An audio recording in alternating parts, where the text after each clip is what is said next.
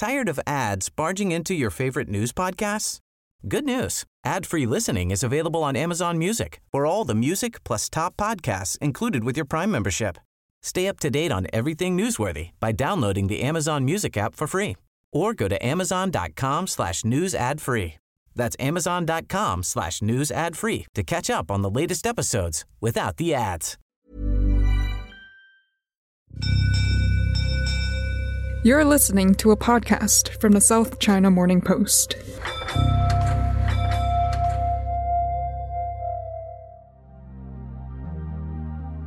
It's almost three months until the first event in the 2022 Winter Olympics. But this week, the Stardust gun was fired on an entirely different but related type of Olympic contest. The Biden administration will not send any diplomatic or official representation to the Beijing 2022 Winter Olympics and Paralympic Games, given the PRC's ongoing genocide and crimes against uh, humanity in Xinjiang and other human rights abuses. The athletes on Team USA have our full support.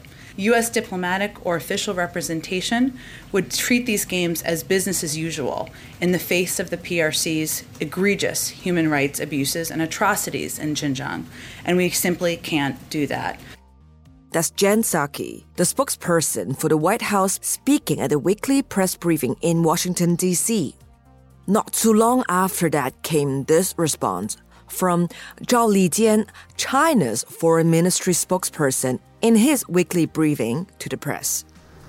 将体育运动政治化，有违 Politicizing sport goes against the spirit of the Olympic Charter and damages the rights and interests of each country's athletes and the Olympic cause.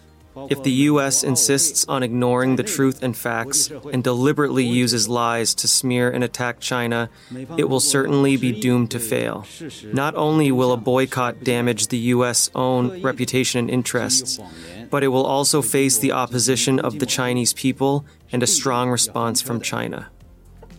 Not an athletic boycott, not a commercial boycott, a diplomatic boycott.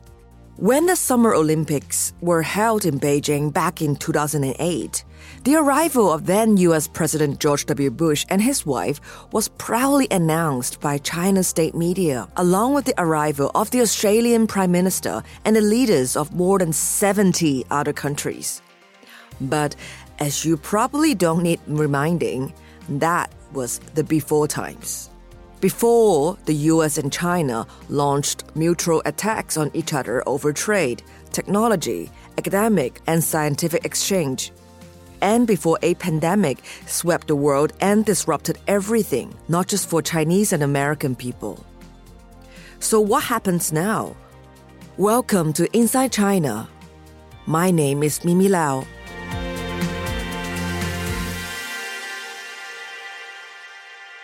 In this episode, you are going to hear more about what a diplomatic boycott actually means and why people are talking about the 1980 Moscow Olympics. And you're going to hear more about the campaign to influence the major corporations who have huge investment and business interests in Xinjiang amid accusations of forced labor there.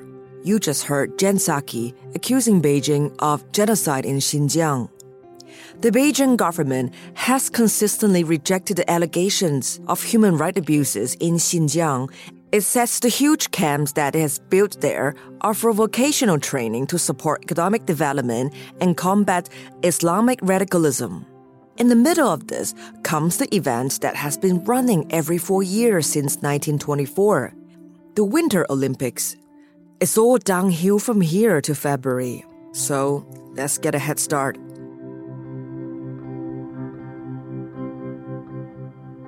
Last time, our deputy sports editor, Josh Ball, was on this podcast. It was all about the International Olympics Committee and Peng Shuai. Josh, good morning. Good morning. What is the update on this diplomatic boycott announced by Joe Biden, and have other nations joined in? What we know at the time of recording uh, is that the, the US obviously announced their diplomatic boycott. New Zealand had previously said that they weren't going to attend, uh, and they were quite great pains to say that it was over COVID concerns. That's what they've done. Lithuania said that they wouldn't be attending. Their foreign minister said that there was a huge difference between not attending and a boycott. So they've been quite keen to make sure that they're not seen as being part of the boycott. I think obviously because of everything that's going on between them and China at the moment, that's a decision they've made. Mm. Um, Australia has announced that it's boycotting and it has thrown itself behind the US, citing some human rights issues. So those are, that's what we know at the moment. There's been suggestions that Canada is thinking about it. Whether they do or not, I, I would say is probably 50-50 at this point. Mm-hmm. And so that's kind of where we're at. Okay, uh, as a reminder for our listener to go check our website, scmp.com for the latest coverage. Okay, so George, can you take us back to how Beijing was being chosen as the host of the Winter Games and the background of it? The IOC won't thank us for saying this, but this is probably the games, the Winter Games that nobody wanted. There were lots of cities and countries that were asked to bid for it. There were lots of places in Scandinavia that declined. I think obviously around the time in 2015, the financial situation, the cost of hosting the games is astronomical and there were lots of people who couldn't afford it. The problem for Thomas Bach was that he's, he's German and he really wanted it to be in his own country, but the Germans held a referendum and even they didn't want it.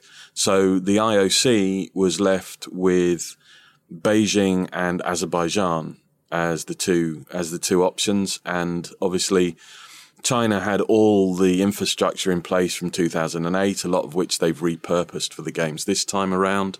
So that made a lot of sense. And it was a great move for China, obviously, because it gave them the opportunity for a, a soft power move like they had in 2008.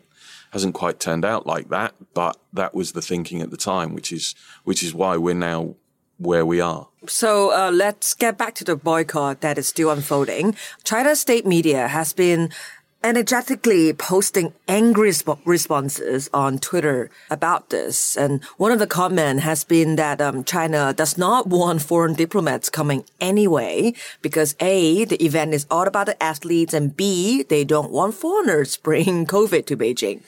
Can you take us through what kinds of quarantine restrictions are being placed on the athletes flying to Beijing next year? It's tougher for Beijing than it was for Tokyo in the summer in the in the summer, athletes were. It was suggested that athletes be um, vaccinated, but it wasn't a requirement.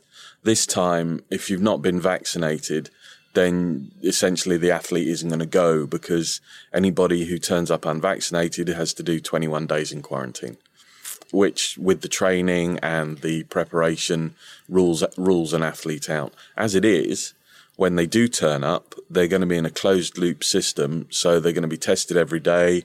They will be kept away from everybody. It will literally be eat, sleep, compete, repeat.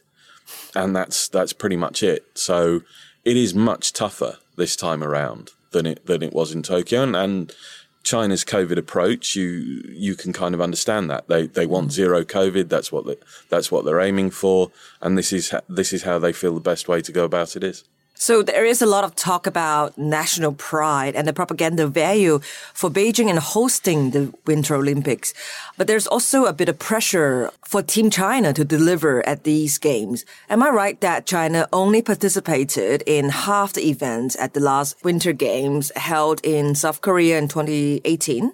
Yeah, absolutely. I mean, China's um, China's history with the Winter Olympics is not one of great success. The the most medals they've ever won is 11, which was 2006 in Turin and again in 2010 in Vancouver. The most golds they've won is 5, which was in Vancouver.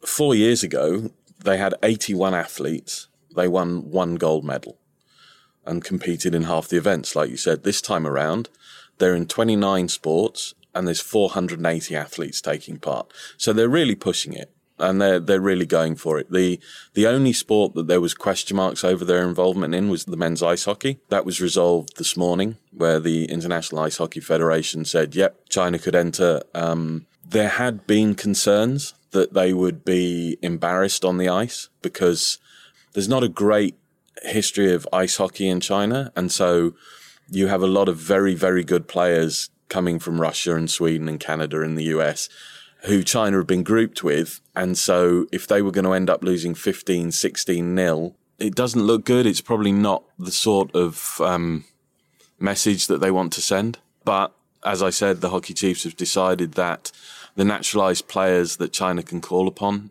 will do okay. And I, I think it was better to have that than to have the hosts not playing in one of the one of the major events. And it's all about participation. Yes, the Olympic spirit is about participation. It's about sportsmanship. It's about all these things. And so, yes, they decided that China should take part in the ice hockey. Has there been any talk of a full boycott involving athletes as happened in 1980? No, no, and I don't think there will be. I think the general consensus is that the boycott in Moscow in 1980, uh, when 66 countries skipped, and then in 1984, when 13 countries also boycotted in retaliation, the only people who lost out then were the athletes.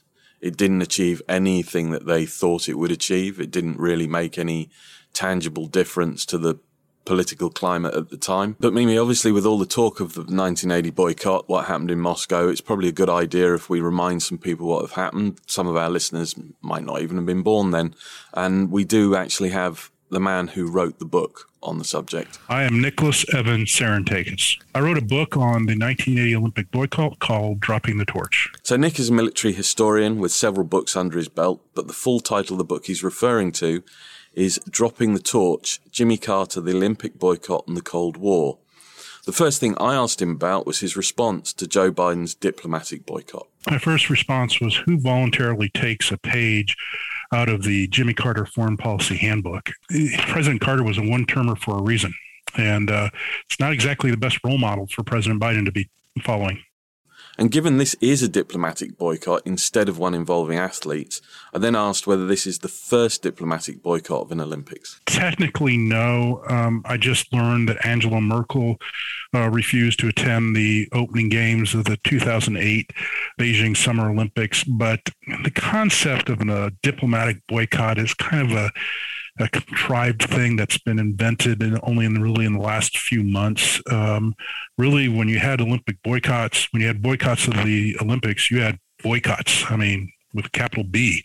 Um, so this effort is kind of an effort to square the circle, if you will. So, what can he tell us about what happened in 1980 in Moscow? As you said before, just then, um, a lot of our listeners weren't even born then. Yeah, that's right. So I thought it was probably worthwhile to recap the events leading up to the boycott of the Moscow Olympics, why it happened, how it came about, and this is this is what Nick had to say about that. Okay, 1980. Uh, in December, late December of 1979, the Soviet Union invades Afghanistan to prop up a failing communist government. And it's in keeping with what they call the Brezhnev Doctrine, where basically they have the right to intervene in any uh, socialist state to maintain and support the revolution against counter revolutionary forces. Um, at least that's their rhetoric. So um, the United States and a number of other countries find this uh, disturbing. Uh, and President Carter quickly begins trying to decide what to do about this. Um, uh, an editorial is written in the Washington Post, and it suggests that a boycott of the 1980 Olympics would be a great way, way to force the Soviets to withdraw from Afghanistan and might even bring down the Soviet government. Um, President Carter has shown this op ed, and for any number of reasons that have to do a lot with bureaucratic politics within the Carter uh, administration, the idea catches fire, and President Carter decides after about um, a week to go with this idea. He announces it. Uh, um, on the 20th of January, he basically issues an ultimatum and says, You have a month to get out of Afghanistan or we boycott the um, uh, Olympics. And uh, the idea was extremely popular in the United States. Uh, initial public opinion polls show it somewhere around 80% popularity. So, not a whole lot of ambiguity there. Uh, and then uh, the United States hosts the um, Winter Olympics at Lake Placid, and the hockey team wins a gold medal and uh, upsets the Soviet Union in the process. Probably one of the greatest sports upsets in U.S. history. Uh, and uh, suddenly the American public starts having second thoughts. Public support for the boycott never dips below uh, something like 55%, but that is still a significant drop from 89, 79%, where it was only a few weeks before. Um, after several weeks of lobbying, the U.S. Olympic Committee is forced to basically hold a vote to go or not go, and um, they vote not to go. And um, a couple other countries around the planet decide not to go, and uh, uh, the Olympics go on. A lot of gold medals are won. The boycott is generally a failure because the only two really strong Olympic sports powers that do not go are the United States and West Germany. The Olympics, ancient and modern, is primarily a phenomenon of Europe, with a few exceptions here and there. But most of the countries that matter, most of the countries that win gold medals, most of the countries that set world records are in Western Europe or Europe. Let's just call it Europe because East Germany is a little weird uh, there. But and you obviously have exceptions with the Jamaicans and the Kenyans and you know Australia. You know does well in swimming and all this sort of stuff. But um, that's kind of where it falls. So not many countries in the end that really are important uh, boycott. Um, same number, a comparable number of world records are set in Moscow that are set in um, Montreal four years before, and the same number roughly set in Los Angeles four years later. So I argue that the Olympics kind of have a magic all their own. And the attitude of most people in Moscow was, we're having a party, it's we're having a blast. It's too bad the Americans aren't here, but it's their loss which, by the way, is pretty much the same attitude the Americans have four years later in Los Angeles. And that always kind of made me wonder well, what happened four years earlier? Are the Americans just so that important to the Olympics? And the answer is no, not really. No one's that important. So that's in a nutshell the story of the 1980 Olympics. Mimi, uh, actually, I had one more thing to ask Nick, which was I was curious to find out how much this boycott actually meant to the average American.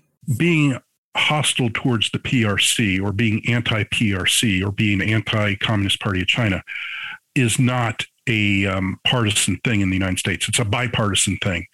It's easy to get Republicans and Democrats to agree on that, be whatever it is. And people calling for the boycott have been on the right and the left, or at least what passes for the right and the left in the United States.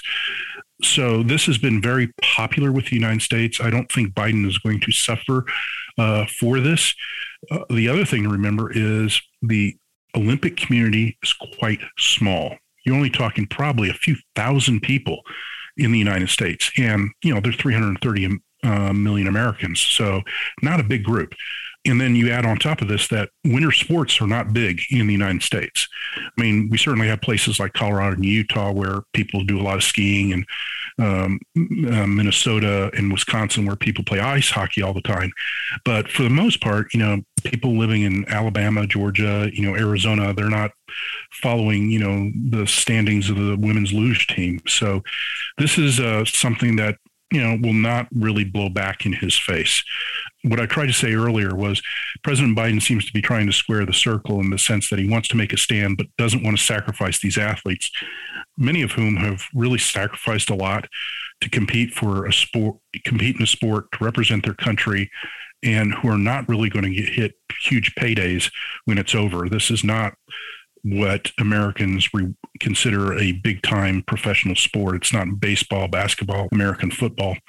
So these are people who, you know, have sacrificed a great deal. This might be their only shot.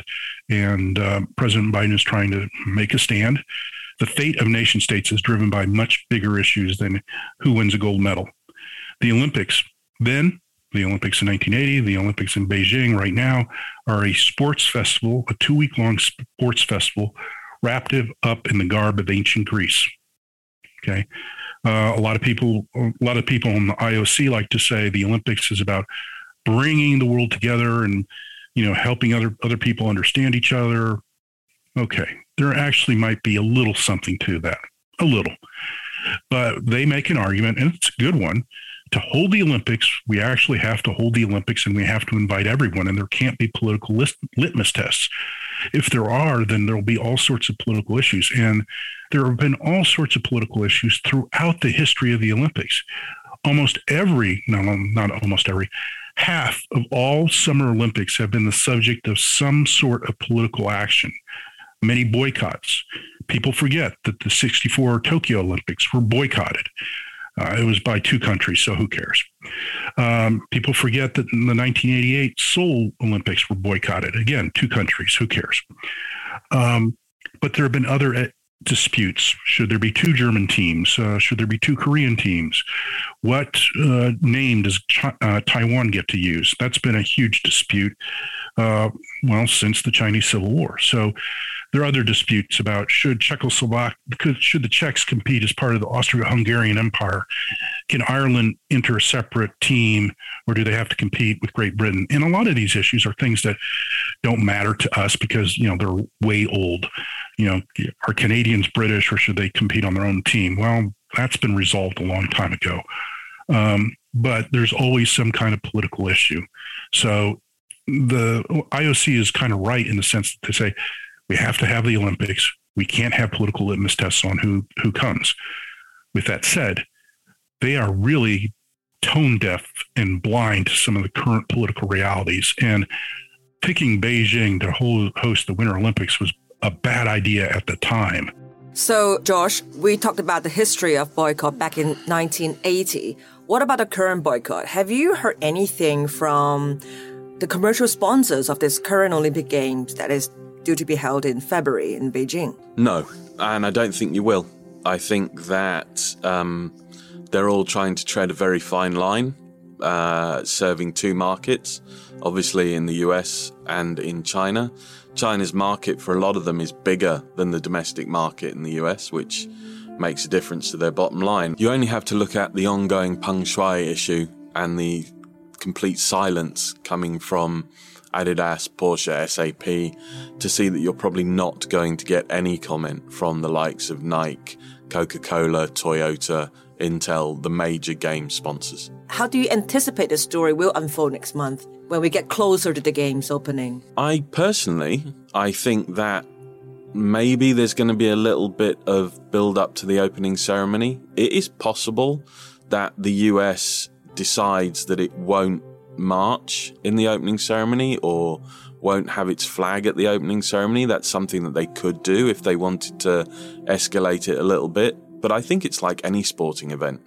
Once the athletes start throwing themselves down snow hills at 100 miles an hour and they start playing ice hockey and they start skating and doing all the amazing things that they do, people are largely going to forget about it and concentrate on what they're seeing on TV. That's a good point, Josh. Um, thank you so much for your time once again. And maybe we will uh, revisit this topic when we get closer to the game in January. Thank you.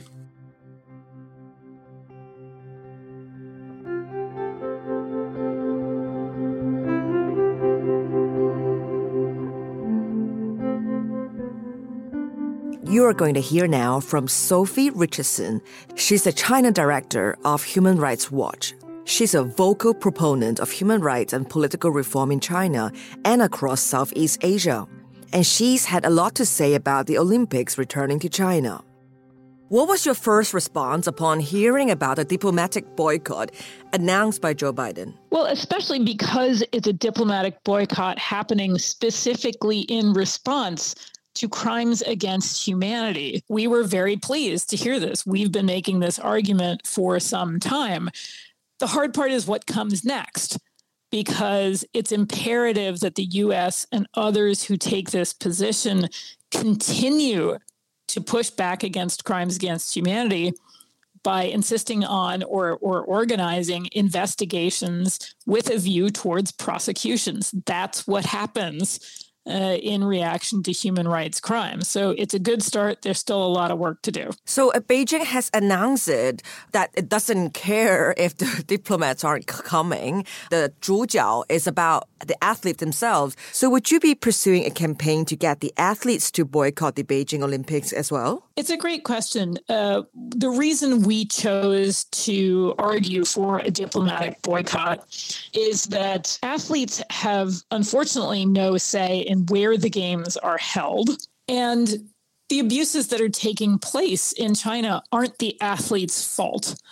Uh, and we did not feel that you know it was appropriate necessarily to you know to to punish them we think the better strategy is to use the olympics to bring attention to the chinese government's human rights crimes deny it the political legitimacy it wanted as a host and make it a, focal point for talking about holding Chinese government officials accountable, you know, for gross human rights violations. And it seems that a purpose has been achieved. Well, the first part has, in that, you know, there are now already hundreds of stories around the world about these diplomatic boycotts. The hard work is organizing an investigation. We know that the United Nations uh, Office of the High Commissioner for Human Rights has undertaken some research, uh, but is now peculiarly sitting on that rather than publishing it. And this is an assessment drawing on interviews with victims and other sources. You know, an assessment that will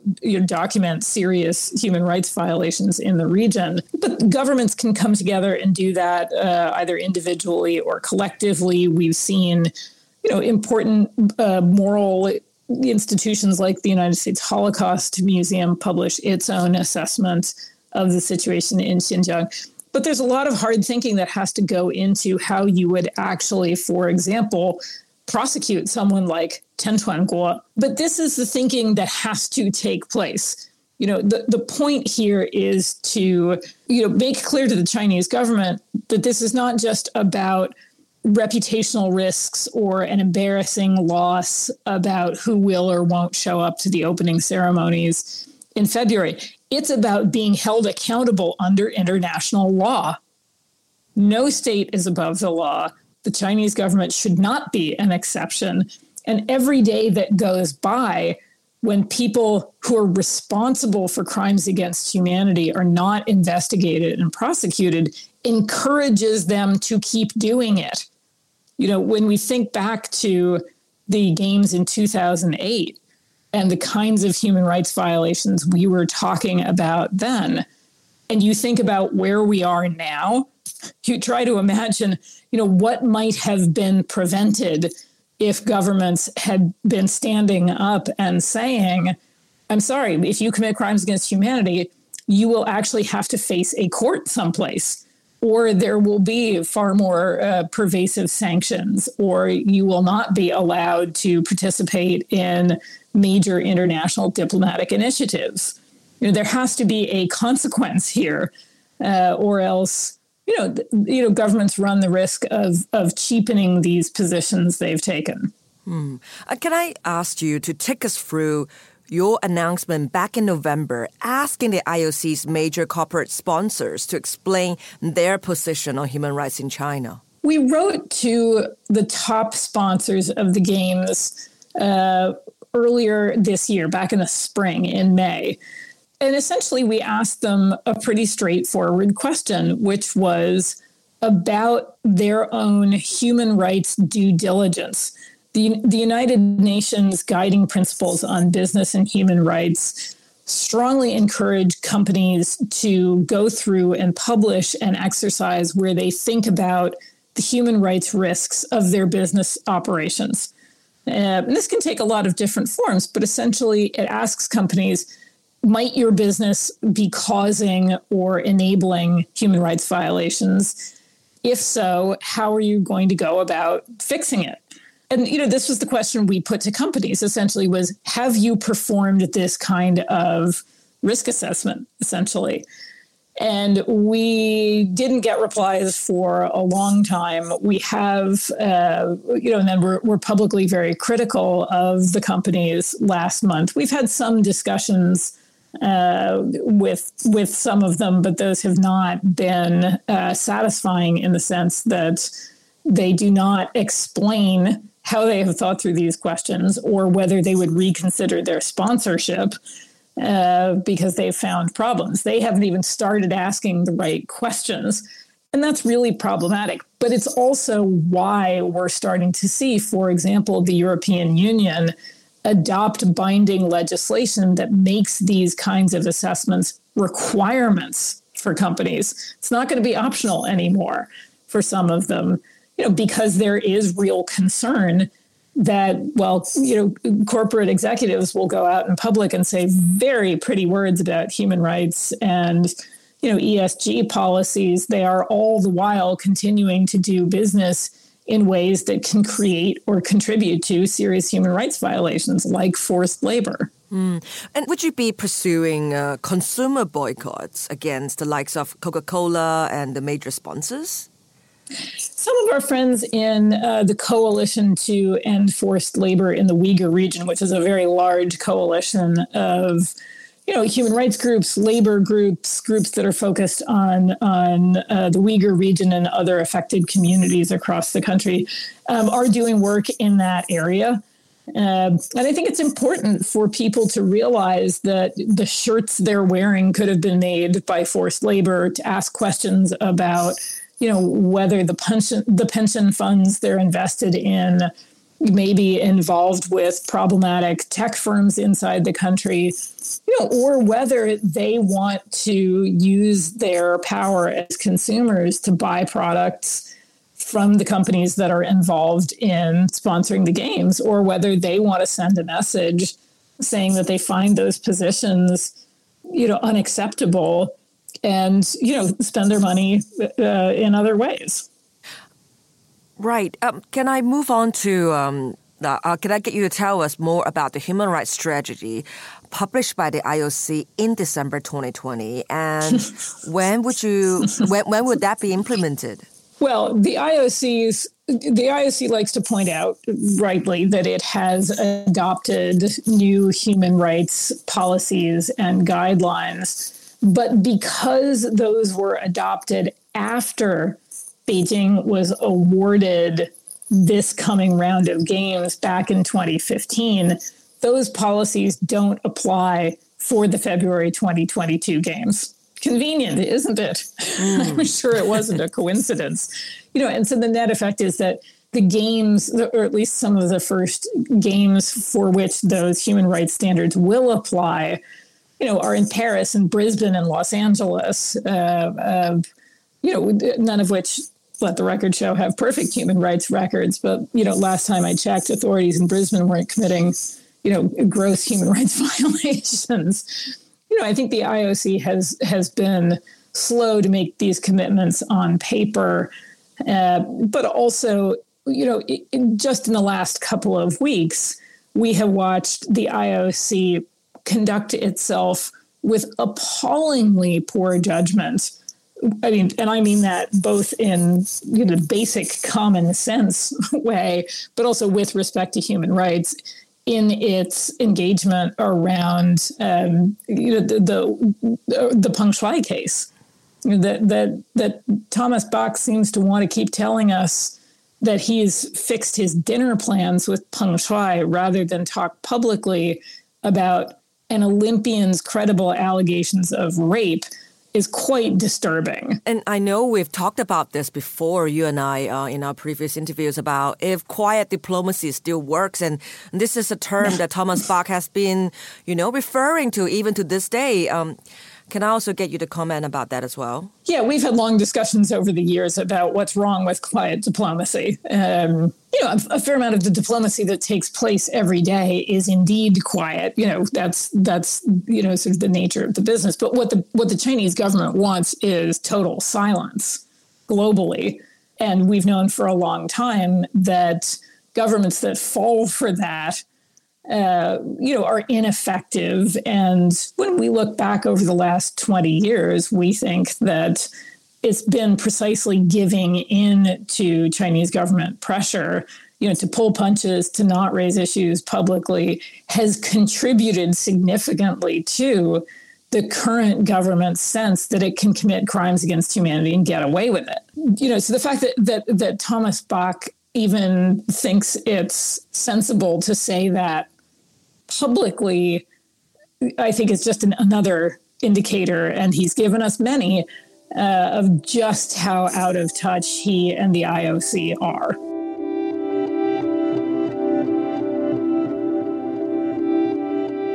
That's all for this week's edition of Inside China.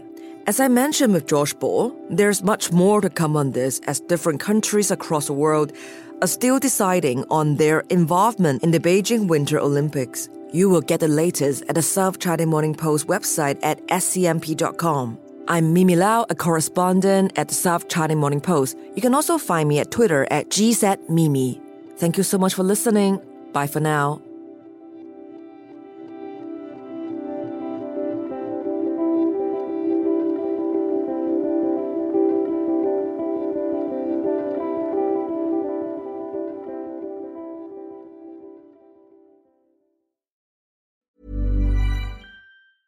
Tired of ads barging into your favorite news podcasts?